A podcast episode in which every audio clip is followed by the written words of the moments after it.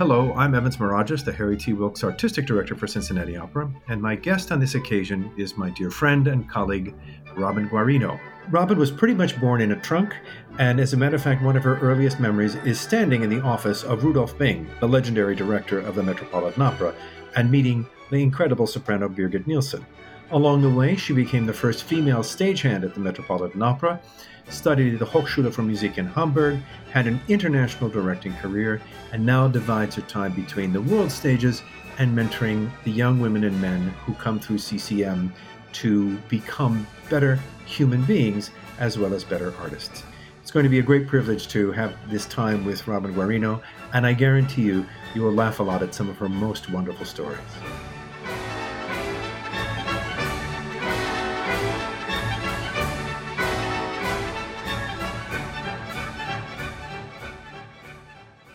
Robin, I, I, at the risk of just being uh, this being an online biography, but I do think it will help our audience to understand that I'm talking to someone who was pretty much born in a trunk, as they used to say.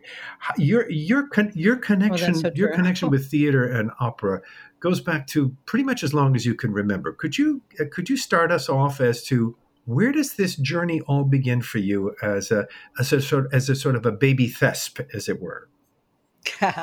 well, I mean, my, one of my first memories is at the age of three, uh, standing in Mr. Bing's office with my Aunt Florence, who was his assistant, and Birgit Nilsson in a fur coat whisking in, and um, so the coat flew by, and then I was introduced to her. Um, and now that's a, you know what? That's the best name dropping I've had on any of the podcasts I've done. Within one sentence, you introduce Rudolf Bing and Birgit Nilsson, and you're in the room as a little kid. it was wild. I was. That's amazing.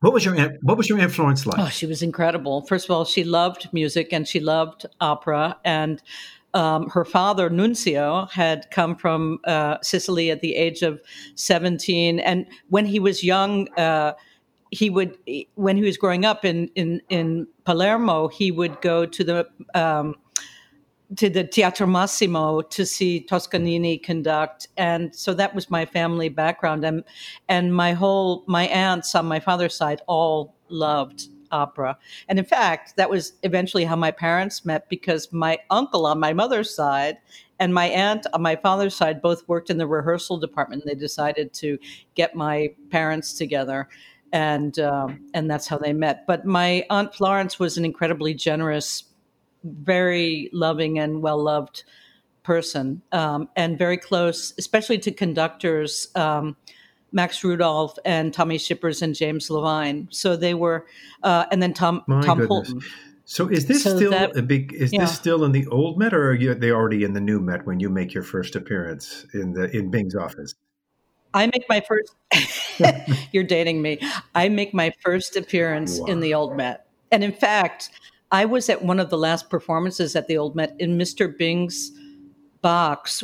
Uh, it was during a matinee of Fanciulla del West, and I remember it really distinctly because at a certain point, the entire audience gasped, and it was because a young man in the box across from us who had been on crutches leaned over during the strip scene and fell into the audience. And he was unscathed, as was the woman whose lap he landed, but they had to stop the performance. And, There's nothing like live theater, right? So, so how did your Aunt Florence uh, get her job at the Met, and what was her job as assistant to Mr. Bing? That's so funny because, well, in in Bing's uh, A Thousand Night of the um, Opera, he thanks uh, my aunt and he talks about meeting her, I think, when she was the age of 17 or 18 at, as a child secretary. So she became, uh, she began as his secretary and assistant, and then uh, I think worked at the Met for 47 years and, um, you know, ended as part of the artistic ad, uh, administration. So here you are, a kid growing up in New York. Are you actually born in New York City or in one of the boroughs? I was born in the Bronx at Sarah Lawrence Hospital. Oh my gosh. So you are a born and bred New Yorker then? I know it's it's amazing. so it's my fate. so you get so you get this very early exposure to opera and the Met Opera in particular. Um, does it run like a thread through your life as a burgeoning professional, or are there other paths that you pursue before opera takes hold of you? You know, I, from the age of 12, I remember deciding I was going to be an opera director, and that was because my godfather was Fabrizio Melano, and we all met together in Sicily, uh, in Palermo one summer when I was. Um, that when I was 12 years old.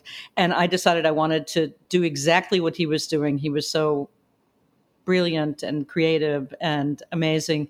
And that sort of set my path. There were there were a couple sidebars. Um, I became a filmmaker for about ten years, uh, but then I circled back to it. I just love music, and I love uh, being in the room where it happens. And um, parallel to that, actually, my mother's father was a name a man by the name of Blake Hobbs, and he was a music teacher from Pennsylvania who, um, in the '60s, decided to change his life, and he moved to East Harlem, and he started a school um, there called the um, Union uh, Settlement House, where he taught music, and uh, and so we grew up making theater um, and and and uh, making music. Um, uh, on the street with my with my grandfather um, on my mother's side. So it was sort of both sides. One side was theater, and the other side was opera.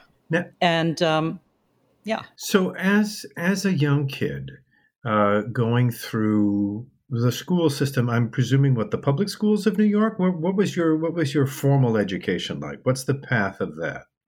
Well, I we moved when I was very young to Pleasantville, New York, and I went to public school there. Uh, and then only later on, um, when in my teens, did we move to Stamford, Connecticut, where I completed high school. And how does one who has the conviction from preteen and says, I'm going to become an opera director, at, at that point, so we're now talking probably the late 70s, right? Or early 80s. How does mm-hmm. one become an opera director? What was uh, what were your some of your first baby steps in the profession or, or towards the profession? Well, I grew. I had grown up going to um, Met rehearsals whenever possible during the week, uh, on the weekend. Um, I just whether I could watch in the wings or watch in the audience, and um, and so I I sort of amassed repertoire without even trying. Uh, but then it was made really clear to me that language was the key. And so I started studying Italian and German very, very early, and then made my kind of 10 year plan about um, amassing language proficiency. And I was always a musician, so I studied the piano and cello and, you know, basically eh, violin, every, every, uh, you know, instrument I could possibly play and it was just part of the language of growing up in my house. And um, and then at a certain point, I just asked my godfather um, Fabrizio Melano for a book list, and you know, and he basically pinned a "Please take care of this bear," uh, you know, tag on me, along with Teresa Stratas, who is my godmother, and they sent me to Hamburg, Germany, where I was to meet um, Rolf Liebermann and start um, studying practically uh, to get into the Hochschule for Musik and just to begin my oh my goodness. My so is it is it this point where Rolf Liebermann is the head of the Hamburg Opera? This is before he goes to Paris, right? That's right.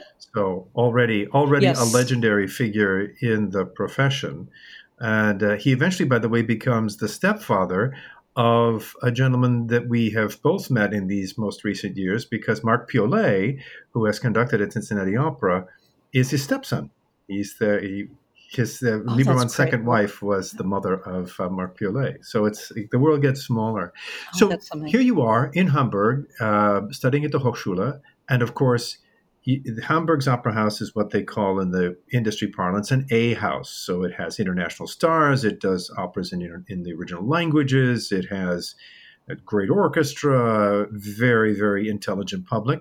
Did you start did you start haunting the Hamburg Opera as well while you were a student? Absolutely. In fact, you could buy um, 15 mark tickets back then and i went to everything i could possibly go to and my aunt would send people well anyone who was coming over to hamburg would meet me so i remember spending a lot of time with Judy Blegen when she came over to sing Melisande and um, and different different artists who would come. And then and I would always uh, pick their brains and they would say this is how you have to do it. You must speak this language fluently. You must speak that language fluently. You must study these scores. And at that time we're talking records. This, this is pre-CD right. CD disc.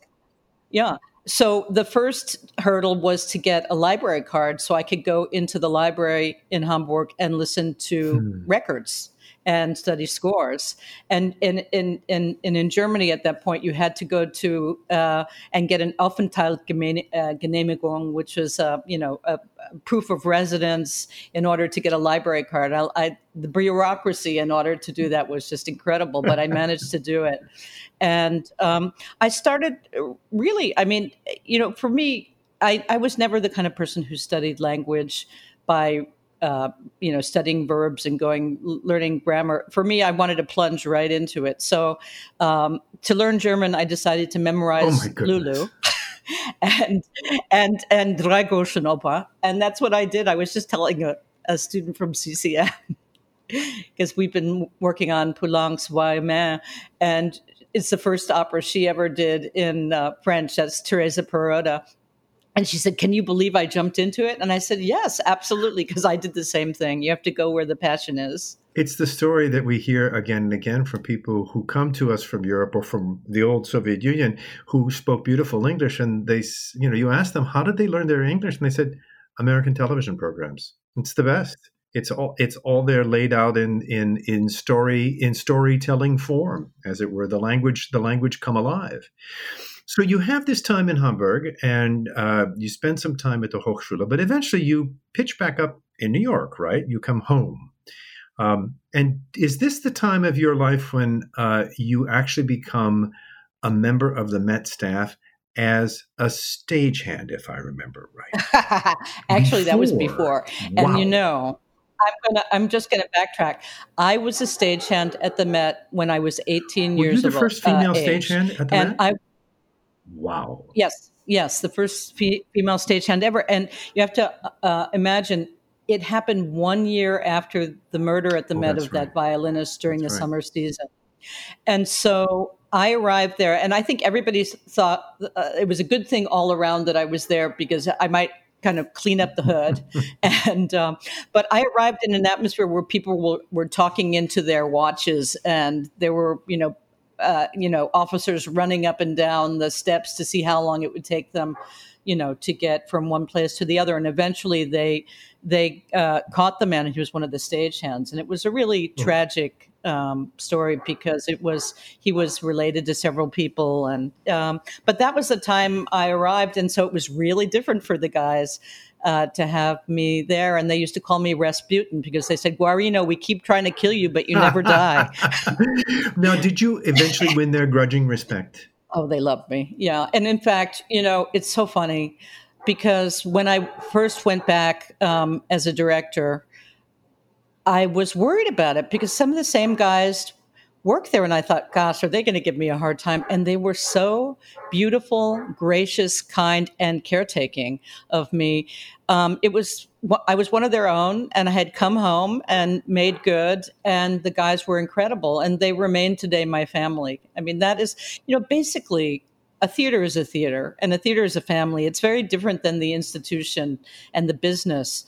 But it were it really those those those men were the theater, and we mm-hmm have a long history together. So yes, I did that for my 18th year, and I I uh, I didn't know I was going to break my back, basically, not literally, um, learning operatic repertoire, but I did it to watch rehearsals, and I watched everything, and I went every night, and uh, it was an incredible experience, but also learning the art of the stage from the backstage um, forward, and that was when I first met Jimmy, and um, he said to me. Um, you can come and watch any rehearsal of mine you want. And that was incredible, of course. Wow.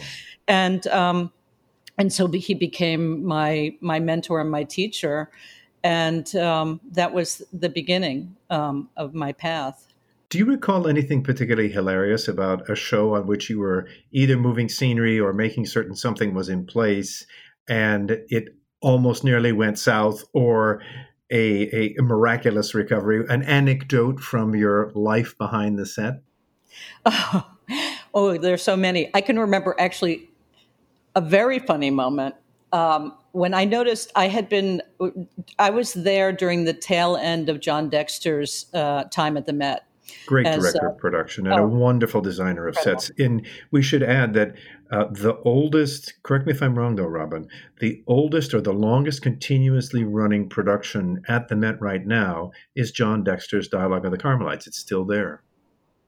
I think I think so, and it's such an amazing production because I, I believe the price tag on that production was forty thousand dollars at the time. It was made entirely of recycled scenery from other mm-hmm. productions, um, which is a real inspiration to, you know, trying to make work now.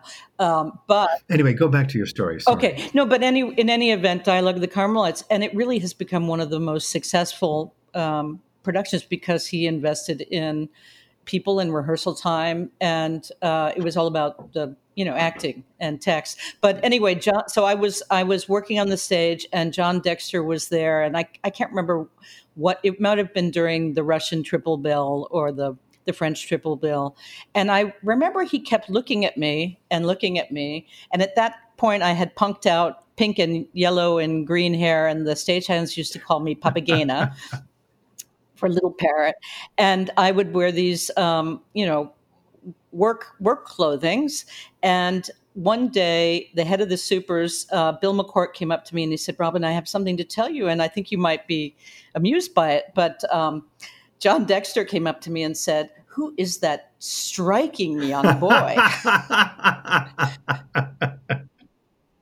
and Bill responded, "Well, that's Robin Guarino, and she's." Florence's niece. And, and Dexter said, oh, Florence's niece and a girl. anyway, um, but you know, there were many moments. I mean, during I, I worked on the Bohème that uh, Franco Zeffirelli uh, directed, and I remember him stopping rehearsal to come over and talk to me and say, "This is incredible that you're working on the stage," and um, you know, and that you're working as a stagehand and you're really, really going to learn the craft.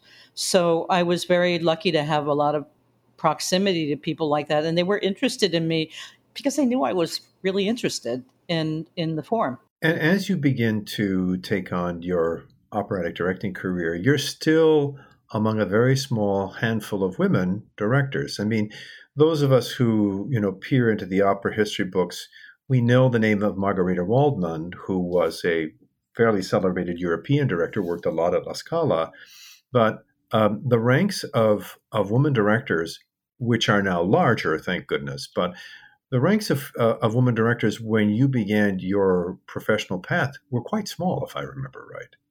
It's true. It was um, in America. It was Rhoda Levine, and she had actually a group called I think I want to say her group was Earplay. Mm-hmm. I'm not sure exactly, but I used to go watch her rehearsals, and she was very much into improvisation and a really interesting person and very, very generous with her time. And Francesca Zambello, who was um, a few years ahead of me and and um, mentored me and would give me advice because she was about ten years further along and and uh, and that was fantastic. She was super generous with her feedback and and help. So, who gives you your first break as an opera director? One person or a company in particular? Oh. Where do you get your start?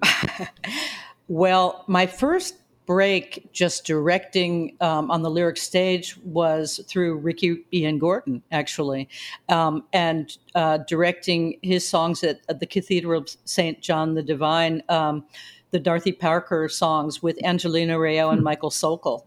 And um, and Harolyn Blackwell actually, and um, that was that was my first break in the city, and my first break out of town, believe it or not, was uh, Fiora Contino. Um, invited me to direct in Peoria. So I played Peoria at a very young age. But you didn't bomb in New Haven. no, I didn't bomb in New so, Haven. So here you are now, yeah. uh, um, as it were, a, a, a, new opera director with a, a, wonderful pedigree, with you know the the School of Hard Knocks at the Met, uh, great schooling at the Hochschule in Hamburg, and of course, learning it in the best way possible, uh, sur scène, as they say. But how how has your um, how has your vocabulary as a director developed? What are some of the things you learned early on about how to motivate singers and how to bring drama to the stage? Because, of course, opera suffered for decades, if not centuries, as sort of the canary fancier's art. And really, it's only, well, I mean, sure, there are isolated incidents in the earlier part of the 20th century, but it's only more recently that we seem to place a greater value on actually dramatic verisimilitude on stage than just planting your feet and singing. So, what's some of the early vocabulary, some of the early things you learn about yourself as a director, and some of the early things you maybe still practice as a director from your very first outings? What, what did they teach you, as it were? You know, one of my first teachers, and I was he so generously uh, let me intern with him, and then I became his assistant. Was Jean Pierre Ponnelle, and I know a, uh, Francesca probably attributes this to Jean Pierre as well.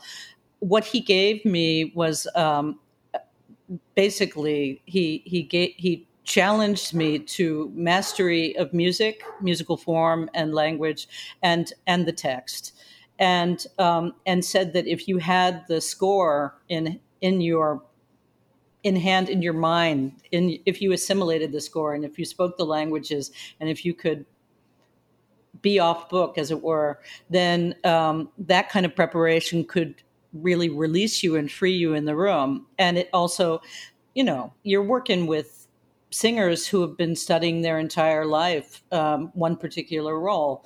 And it immediately gains their trust. Um, but it was this mastery and his inspiration, but also his freedom. He knew he knew the work so well he could do anything with them. And once you understand what form and structure and language are, then you have ultimate freedom because you can do. You're not constrained, you know, by your lack of information of shape and scale and meaning. So he was really a formidable um, teacher, especially with regard to Mozart. I was lucky to get pulled into the quote A team um, with a very young Kevin Murphy and Heidi Grant Murphy, and we were all young artists. And Dawn Upshaw was a little older.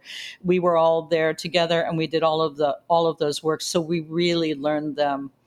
Uh, firsthand, and I worked on the um, Le Nozze di Figaro with Ponnelle way back um, in the in the mid '80s. But also on the other side of the spectrum, uh, one of my great teachers was the visionary um, avant-garde director Robert Wilson, and from him I learned about uh, visual storytelling and um, and physicality and um, the whole language of movement. And I think the two the two together um, synthesized have have sort of made me uh, who I am in a way, and also just a passion and a love for new music. Because uh, really early on, I I started working with composers who were so generous and so interesting and um, when you work with a composer and librettist from the beginning, you really learn about construction and storytelling and narrative and and how to do it. You learn about the form and you learn about drama and uh, so you know basically i just i was an autodidact. I just consigned myself to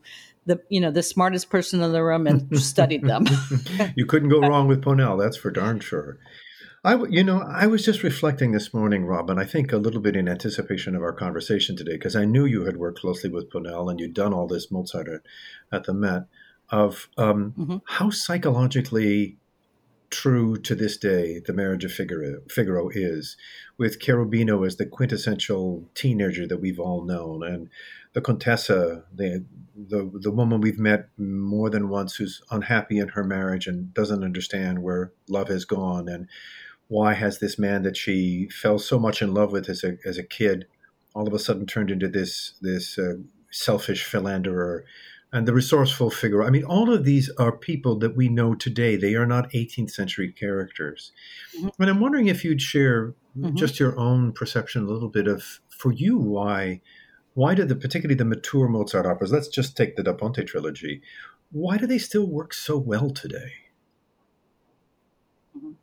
I think that Mozart has an incredible understanding of the complexity of humanity and and as flawed as it is, he understands human beings. And there was something about the collaboration between he and Da Ponte and both of their understandings of the form and language and what it was to be a human being that they know how to construct a living, breathing person on stage. And, you know, the, it's, you, it's very philosophical when, when you start wanting to talk about how does Mozart do it through repetitions, through the slight harmonic shifts through form um, and how scenes evolve. I mean, there's so many ways to look at it musically, analytically, but also in terms of how Da Ponte does it. But when they hit it together, it is um, it is so alive and so real, and these characters are so timeless. And um, I think the thematics, for example, of Ma- Marriage of Figaro. I mean, you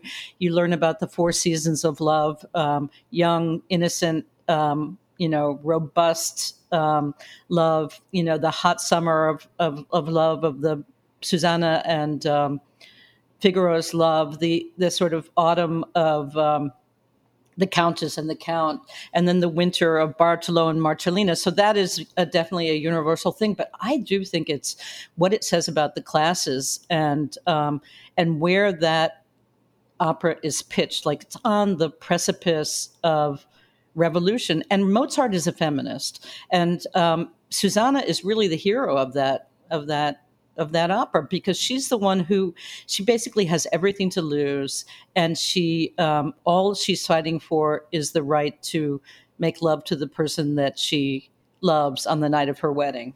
And that brings it down to really the most basic and essential fight for human rights. And um, I think that's why it remains so, they're just both so truthful, um, so vital. So you have you have this wonderful background of directing existing core repertoire masterpieces, and it comes to then bringing a piece to life for which there is no video, there is no recording, there's barely a score, or it's a score that's in development. And I'm wondering if you could spend a moment uh, sharing with us a little bit of the dramaturgical process on the creation. I know we could spend hours just talking about this, but maybe in with in context and reference to what we just talked about for Figaro, how how does Blind Injustice, the opera that you co-created with Scott Davenport Richards and David Cote last summer for Cincinnati Opera, how does the how did you develop the dramaturgy for that? I mean, obviously Mozart and Da Ponte, as you say, were like-minded spirits and they got each other. How does the chemistry work with two living collaborators? Well, I think the first thing is you have to be able to fail together, um, and you have to be able to be honest in the room, and you have to hold each other accountable, and then you have to all admit to being flawed human beings, and that the work is and getting at the truth of the work is the primary thrust of what that collaboration is. Um, with Blind Injustice, it was a really, really challenging um, uh, work because these were the true stories and uh, of um, people who had from whom so much had been taken and the stakes were so high to get it right. And so um, we started with their stories and real materials and the first question that that david and i had was how much of their real language can we can we use can we lift can can it be part of and and how do we find a a way to gather this material in a form that is theatrical and um, you know could in, essentially be you know 6 mm-hmm. different operas. Um, and what is the story here? And we ended up using the overlay of of um, mark godsey's book and he was incredibly generous with his time especially since we were uh, two legal luddites in explaining uh, you know and his book is very very thorough. Um, but I have to say, it, it was um, the thing that the lifeblood of it that kept us going were, um, you know, Lourise Glover and Nancy Smith and, you know, all of the exonerees who were so generous and really made they were able they were able to tell their stories in such a vivid way. So I mean I think the first thing I learned way back when when I I, I, was lucky to work with some great composers early on because I was in New York City. So I worked with, you know, Jake Heggie and Ricky Gordon and Ned Rorem and um, Mark Adamo and John Corigliano. I mean, everybody was just there. Um, Lukas Foss. Um, but the thing I learned um, from my friend Carlisle Floyd is before you even start writing, you have to have a vital and important mm-hmm. story to tell. And that is the mm-hmm. hardest part of it. Identifying what can be um, told on an operatic uh, scale and then deciding in what form to tell it. So the hardest nut to crack for David and I was we knew we had lots of stories, but how to bring it together in a form um, that, um, you know, would tell the story and make these people live and not exploit them was really essential. And we were very hard on each other through the task. I mean, we, you know, we were never afraid to, um, you know, to tell each other if we were cheapening it. And when Scott uh, Davenport Richards uh, joined, it just made it uh, an even more robust and and deep um, collaboration. And we we decided in the end that we never mention or have a courtroom scene, and yet in some way the audience was pl- going to play the um, the role of the the jury and the court. Which you did so brilliantly by having that sort of tennis court set up for that for that premiere production. Thank you. Yeah, we, you know, it was great because I don't think it hit everybody over the head, and yet it was right there. We were there in the room. So, at what point, um, because David Cote has written plays, and so his his responsibility is to convey the story through words, how do you train a playwright to trust music? To say you don't have to say all of that. What Scott needs to do here is amplify what you're saying through this particular piece of music? How does how does a playwright learn this? Well, you know, I don't know whether they learn it. Um, I think I think they're born to it, and then and mm-hmm. some of them can do it. There, of course. Uh, I mean, there's some great programs where playwrights and people, uh, you know, ALT is a great program uh, led by colleagues of mine that teaches uh, how to write uh, how to write a libretto, how to write an opera for composers and librettists. But frankly, um, David was. I think David is just a truly talented person who hears rhythm and music and understands scale. And he is uh, so hard on himself that um, you know he. It's like he has um, you know he's he's he's writing with one eye to the road at all times. He's a very uh, hard critic on himself, but um, you know, I think it was also the inspiration of of the words and the storytelling of who we were dealing with. I mean, we got a very good sense of who everybody was and then who Mark was and and who he described the prosecutor to be. So um, I it really you know there were very few things in our process. What happened? We we created a um, rock solid storyboard down to you know the beginning is this long you know the next scene is that long. Who are the characters? We knew everything about the drama and we knew about the shape and the scale and where the 11 o'clock number was. And we did very few additions and very through very few sort of changing around. And once in a while we'd say where's the action?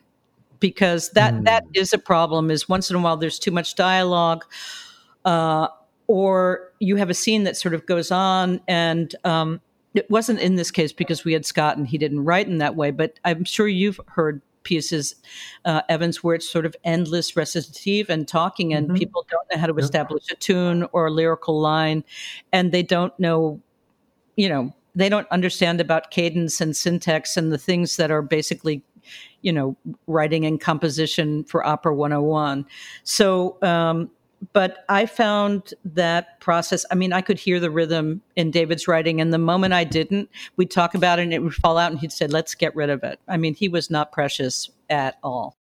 None of you were. It was a fascinating thing to watch. and You know, none of us could have none of us could have been around at the final five rehearsals for the Marriage of Figaro, but um, one can only think that um, Mozart and Da Ponte uh, and whoever acted in the role of director, if there even was one, um, uh, were hard mm-hmm. on themselves as well. But I remember really up until the very last rehearsals, you guys were still being extremely self-critical to make the end the end result as tight and as compelling as you possibly could make it, mm-hmm. down to almost the dress rehearsal. Well, it's true, but. Mm-hmm. Yeah. Yes, that's true. To much, much to Glenn Plotz's um, nervous upset, but he, listen, you guys were so generous, and we we were very um, we felt very very good in the room and we had a great working relationship. There was a lot of trust a lot of support. And so when it came down to it actually it was patty beggs came to me and um, gave me some really really great honest feedback. And it just took hold in me because it it basically it wasn't that it was like do this or you know cut this.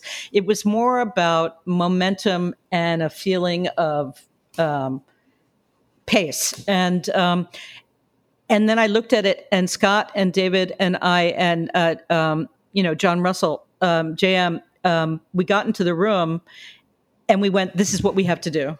And it was absolutely clear, and it was interesting because it was a scene that had been very, very difficult to remember in terms of the blocking, and it just was one of those things that sort of sat in stasis, and and it it had some, it had a lot of um, extrapolation, but it really didn't have any meaning it didn't serve. And in fact, it stopped the pacing of it. So, um, yeah, we were we were hard on ourselves, but we also we knew that we had taken the ensemble with us, you know, and they were very much a part of it. So when it came ready to do it, they were all w- willing to get on a dime and um, and just make the change. And it was not a so here not we a problem. find ourselves uh, having heard you for the last couple of minutes talk about uh, the process for creating a new work, uh, working in a dynamic team. You uh, obviously, after your quote apprentice days of you know getting your first couple of breaks, begin to establish your career as a, a working director, working all over the country, working in Europe, and then this what I what I hear in you is this wonderful teacher gets a chance to actually both practice your craft and begin teaching the next generation by coming to CCM. So how did you how did you wind up up on the hill? What was the path to coming to Cincinnati?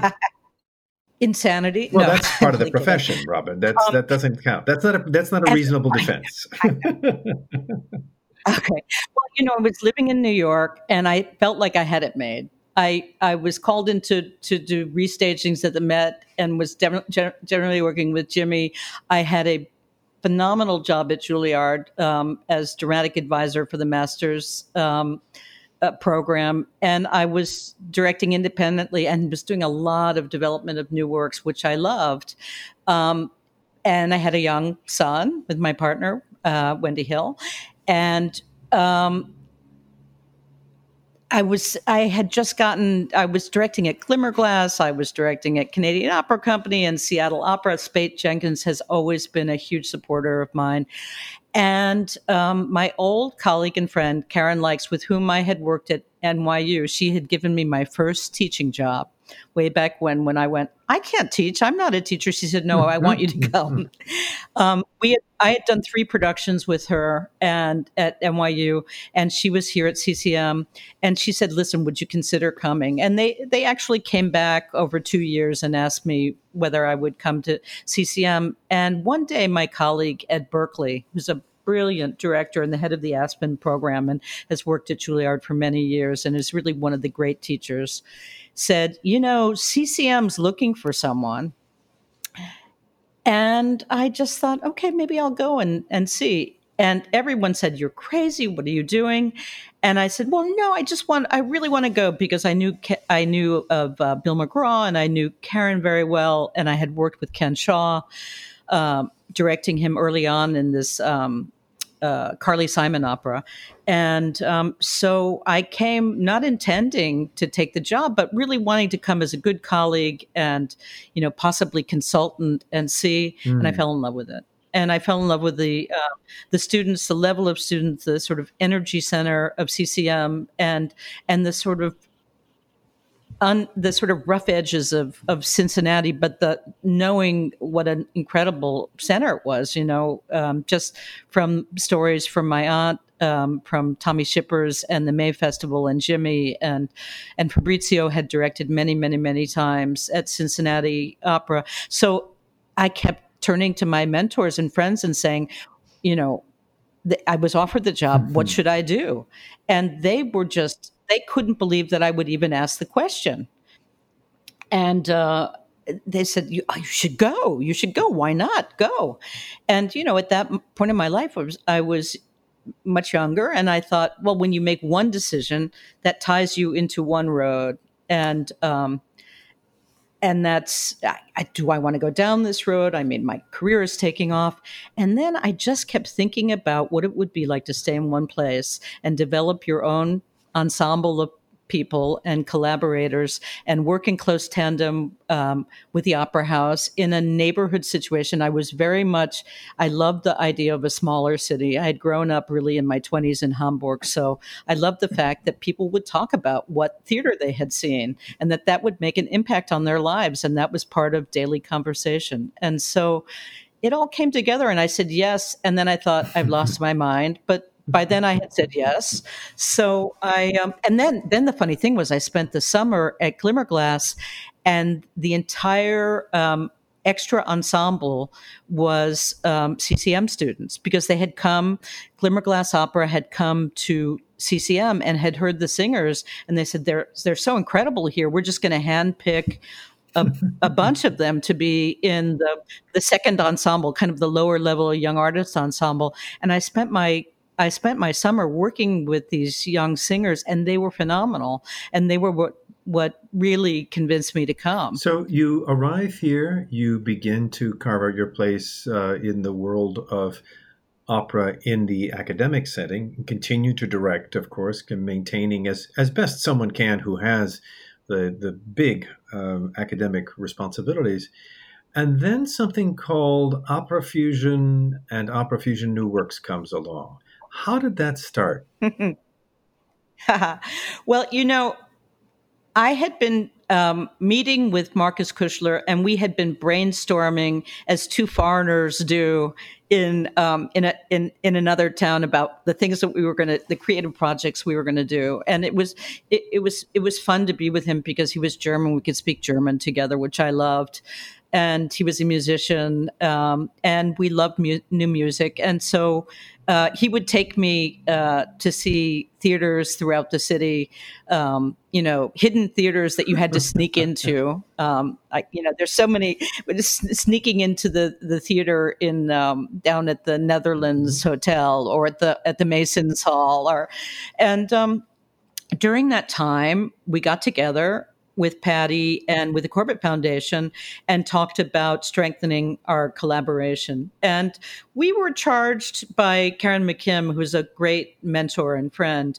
Um, we were charged to really work uh, in a in a more robust way and to also to to look for other funding and to look for and not always turn to the Corbett Foundation and um, but but to keep engaging in conversation about how we could we could continue to build the program, and that really struck us all. And um, strangely enough, like coinciding with that, for the for the two years um, previous, I had been meeting with the Andrew Mellon Foundation, Marc Scorca, and a group of artists who had been invited to brainstorm about the future of new opera. And um, it was a group of people that included designers, impresarios, uh, directors, um, composers, librettists. It was an incredible group of people, and we would just sit together and talk about um, creating new works and how to do it in what format and what context. And um, and I was often asked the question, you know, what can you do at CCM? And I said, listen, you know, to be quite frank, we have we have the job to teach students um, the craft, the style, the artisanship, interpretation, languages, but also traditional repertoire. And I have to find a way to produce new things and and and find a way that new material and and and sort of proximity to composers and librettists can further feed um, the vitality of approaching old rep and you know but you can't do it all the time because you have to balance it in education. And so um, I was walking out from our meeting from Marcus and I, and I got a phone call from the Andrew Mellon Foundation. And they said to me, we really would like to invite you to apply for $300,000 of funding to do, uh, to do a new program at CCM. And, um, you know, uh, we've sent you an email and we'd love to hear what you have to say. And I, started shaking and I got off the phone and I called Marcus immediately and I said, Marcus, I have it. We're on. and um, and we got together and we and we started with together with Sneža, um, Tomasin writing um, the grant for it and and trying to conceive of how it would would be. And we had to sort of pitch ideas and it, and that dialogue went back and forth uh, with Susan Pater, who's a fantastic leader and director um, who gives a lot of feedback. And at first, we all thought, "Ooh, she's giving us a lot of critique." And then Marcus and I one day discovered that was a really good thing. that meant they were really, really interested, and uh, that was how we um, built the first sort of um, cycle of opera fusion new works. And um, the first piece that we brought in was a piece that um, that I had with a composer that I had been working with um, with a playwright uh, John Patrick Shanley and uh, Doug Cuomo. It was the piece Doubt, which was being going to be produced by Minnesota Opera, if I remember right. Right? No. Well, not at that moment, actually. No, we were, we were just develop. We had been developing it over mm-hmm. about two years, and um, and so uh, when we when we initially started, we were just going to workshop it, and then they signed on to workshop it, and that was the point at which uh, Dale Johnson came to them and said, "Listen, um, we'd like to commission it." So it was sort of everything happened at once. But that was, you know, there was a lot in the air then, and that that ended up being a really good thing for us because in the in the first round we were doing a kind of hybrid form of a call for works and reaching out to fellow producers and calling composers and librettists that we knew. And the hotshots, you know, at first were like, hmm, I don't know, you, um, you know, we don't want to have our opera workshopped in a school. And I and I kept saying it's not going to be like that. We, you know, you should see the level of singers we have, and um, and it's Cincinnati Opera, and it's going to be produced on a very high level, and this is a gift to you, and this is ten days where you can do whatever you want with it, but still, people, uh, composers were suspicious. Yeah. Uh, they didn't want us they were yeah at first because they didn't want us to get into their things. And i you know i see that because nobody likes to be told what to do. And and there was a mistrust that we weren't going to give them an environment where they could really make creative decisions. And for our listeners who may not have gone to an Opera Fusion New Works presentation, the wonderful thing about this program, Robin, that you and Marcus created in the beginning and it continues uh, to this time is that this is an invitation for a creative team to bring their work to Cincinnati it's not a piece that is destined for the Cincinnati Opera stage. As a matter of fact, that's not even a requirement to for that we be even moderately interested in producing it here. It's just is this a work that could benefit from this intense working? So the composer and the librettist and the director and the producer get to work with a highly talented group of students and a professional opera company that knows how to run a workshop. And the students get this amazing exposure to the cutting edge of their art form, which, as you said, will help them as much nowadays as learning their Mozart arias. So everybody, it seems like everybody wins yeah. in a situation like this. Well, everybody's, um, you know, held and charged and inspired to the highest level of their artisanship. The students it's been interesting because we have the capability with Opera Fusion New Works to bring in alum or to bring in other professionals or friends of Cincinnati Opera. And that's been a great thing. It doesn't have to be all students. In fact, it's great to be able to integrate these groups of slightly older performers or friends of uh, uh, and performers from Cincinnati Opera because the students are exposed to a more maybe advanced or at least experienced way of working and um, and they build contacts. And of course, it's phenomenal in terms of bringing in producers from other companies and. Uh, connecting them to the students and often our our singers have gone on to to uh, be in the world premieres and anyway, to right, um, right. yeah so there the, and we should clarify that you know some operas have come to the opera fusion new works program with a producer already lined up. You, you mentioned there's been several of them, Intimate Apparel, and so many others, uh, the, the works that we've done for Opera Theater of St. Louis, and so on and so forth.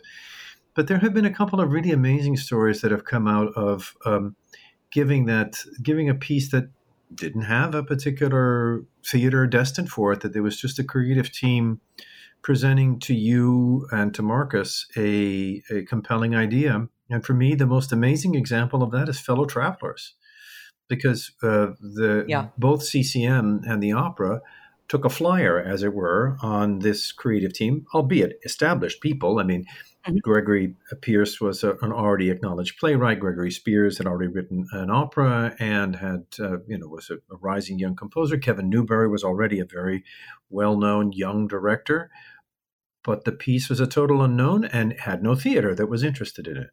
So what compels you from time to time to say, you know, we're going to take on a piece that doesn't particularly have a, um, doesn't have a, I wouldn't even say pedigree, but doesn't have a theater destined for, but we want to be helpful. Where, does, uh, how does that decision process work?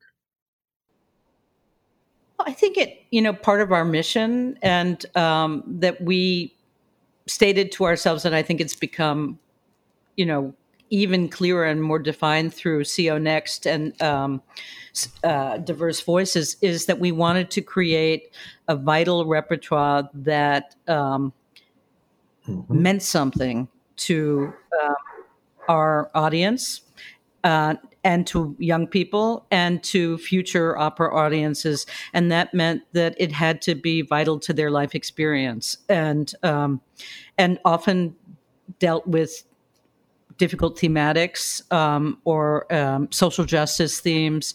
And Fellow Travelers, for me, I read the book. Uh, right away, and uh, it just was a story that had to be told. It's such an interesting time, and right now, actually, I'm in, immersed in it again, writing this uh, Paul Robeson opera about his time in Moscow uh, looking at uh, the Cold mm-hmm. War years and uh, the House of Un-American Activities and how that impacted so many people uh, when communism was often um, a code word for um, homosexual or um, or black or racism.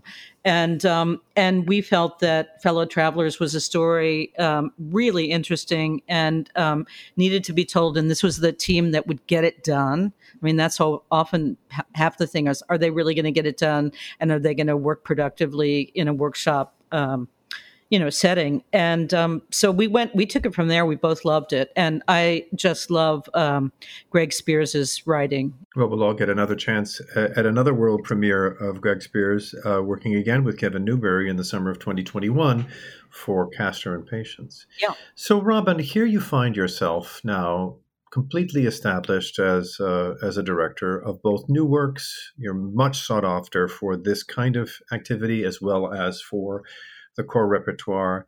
You're a teacher now of uh, of great experience. Um, is there a bucket list of a couple of things that a couple of hills to climb that you're that will keep you vital and interested? A couple of wishes that you have as a professional.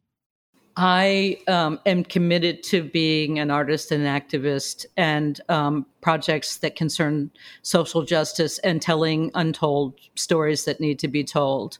Um, it's just, it's part of who I am. I think it goes back to um, my grandfather um, working at the Union Settlement House and my family working so hard uh, throughout the 60s um, in the civil rights movement and for fair housing. And uh, I just I want to make an impact and I want to change things and I want to I want to make work that matters. So I really like doing new material and I like new, doing uh, new collaborative productions.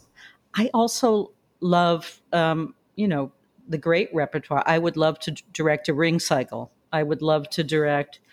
Um, I don't know. Um, there there's so many things I'd I'd like to do a lot more Janacek and Britten. So there are things there are definitely things uh, you know of Wozzeck, Berg. Um, it's so interesting because German was definitely my first second really fluent language and um, rarely do i get to direct in it i've directed rosenkavalier several times um, uh, and I did. I I was the associate director for the Ring in Seattle, but um, I'd love to do a Ring. That would be great or to do some more Strauss. Mm. But um, I don't know. I feel very, very content now in being part of the authoring of new works. Robin, it's been such a pleasure to talk to you. We could go on for another hour at least, but I always try and conclude these enjoyable sessions with a set of questions that I've asked every single participant. And I always say, you can always take the Fifth Amendment on any one of these you don't want to answer. It's like the actors. Exactly. so, what do you normally have for breakfast? Oh, that's very easy. I have um, grass fed plain yogurt with sliced almonds, um, hemp seeds, and usually a fruit like a sliced apple and um, flax. Mm-hmm. That's what I have for breakfast. How do you deal with stress? Oh, that's a really good question. Um, my dog. We've actually heard your dog a little bit in the background in our conversation today. That's okay. I'm so sorry. I, am so sorry.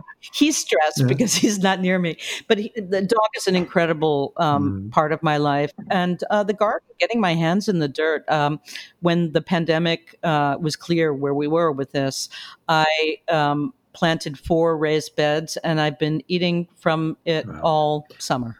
It's and that really is where I. Uh, get my release. You've talked about nature. many mentors in this, and so this may be a redundant uh, question, but I always ask our guests if they could single out one person above all who helped you get onto your path as a as a mentor, or maybe someone who still has an influence in your life, whether they're with us or not. But you're always saying, "What would X do?" Do you have uh, one person you could single out? Oh, that's so hard because it's. I feel like it's a fabric mm-hmm. of so mm-hmm. many people. I feel so lucky. Um, I mean, you know, I'm one of those, you know, that that famous from uh, My Fair Lady. Um, you know, uh, we, when you learn to be a teacher from your pupils, you'll be mm-hmm. taught, and. Um, I think that that is, you know, being a lifelong learner. There are just so many people that you turn to, but um, recently I've been thinking about Toni Morrison, who I who, who I don't know, but um, but she talked about people revealing themselves to you, and when people talk, you have to listen.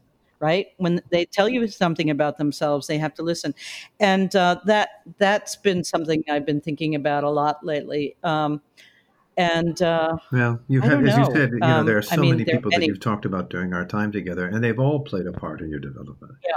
Um, are you reading anything in particular? What's on your What's on your reading stand or on your nightstand right now? Well, right now I am reading um, Paul uh, a book about Paul Robeson uh, by um, Gerald Horne called "The Artist as Revolutionary," and um, and I've just finished Duberman's uh, book about Paul Robeson, the um, biography. So we're we're very much in the research stage uh, with Scott and David and I, and uh, so I had to. Do, I took a deep dive into that. Are there TV series or podcasts that you enjoy? Um, I watch every night at 9 p.m. Rachel Maddow. I am a Rachel Maddow addict, and um, I've had to really wean myself from all the rest of the news. But I really, um, I I love watching her show. I think she's brilliant. I love her opening thesis, and um, and I've learned a lot. Sometimes they go, and sometimes she can go for 25 minutes. I'm astonished at her ability to carry on a narrative and keep the audience interested. She's a she's I know she's she's just incredible, you know. So um, yeah, so I I I I watch that, and you know, I just I'm yeah, and I'm um and I'm a voracious news reader. So I have I have the Washington Post and New York Times and the Nation and the Daily Beast and the Huffington Post all on my news feed, and I'm reading. I wake up in the morning and read every newspaper, and then you, greet the day. It's probably why I'm so stressed. Do you, uh, speaking of uh, reading stuff in small spaces, do you have a phone app that you find particularly useful? Oh, a phone app. Well, you know, I I uh, I study French on ah. Duolingo, so um, and in, amazingly enough, throughout the pandemic, I've managed to study like two or three hours a day, and I've gotten wow. quite good. And um, and I just I just told my mom because I've gone through all of those language apps, mm-hmm. Rosetta Stone and Memrise, and and um, I've really been having a lot of fun with Duolingo. So I highly recommend it. Do you have a favorite Cincinnati restaurant? Oh, or one or wow. two favorite. I mean, in this particular um, moment, they're very difficult to visit, of course. But when things get better again, uh, where's a place you'll go back to? Well, I love Kiki's, and that is up on Hamilton Avenue on College Hill. And I really hope that they survive this whole thing. Um, you know, I really, really hope. And of course, mm. I love Sotto. Um, um, so, what's uh, the best career advice you've ever received? Oh, the best career advice is to figure out what you need to do to be prepared so that you can walk in the room and and and and feel free and always take the high road and uh, you know try try not to write the letter that emotionally you would feel better to write. Write write the letter that is going to make things open up the ceiling like Mozart does you know? Do you have a favorite musician outside of classical music? Well, I grew up loving Joni Mitchell, who is, you know, a great songwriter. And of recent, um, I think it's because um, we all met Rufus Wainwright, and I got involved, immersed in the Wainwright family. I've been listening a lot to Loudon Wainwright, and I, I just love, um, and I love Bob Dylan. I love um, singer songwriters. Last but not least, um, what is your elevator speech for convincing someone to try opera for the first time who may be skeptical when you tell them you're an opera director? You know, I never get anybody who's skeptical when I tell them that. In fact, I tend not to tell people that because if I do, they'll never let me out of the conversation. but um, fair enough. I mean, every, every, everybody seems interested in opera these days. Um, you know, I just say it's better than film. It's better than Star Wars. Robin, thank you again so very much for um, being part of these uh, series of conversations, these podcasts. And we look forward to working with you and having you as part of the Cincinnati's artistic life for many more years to come.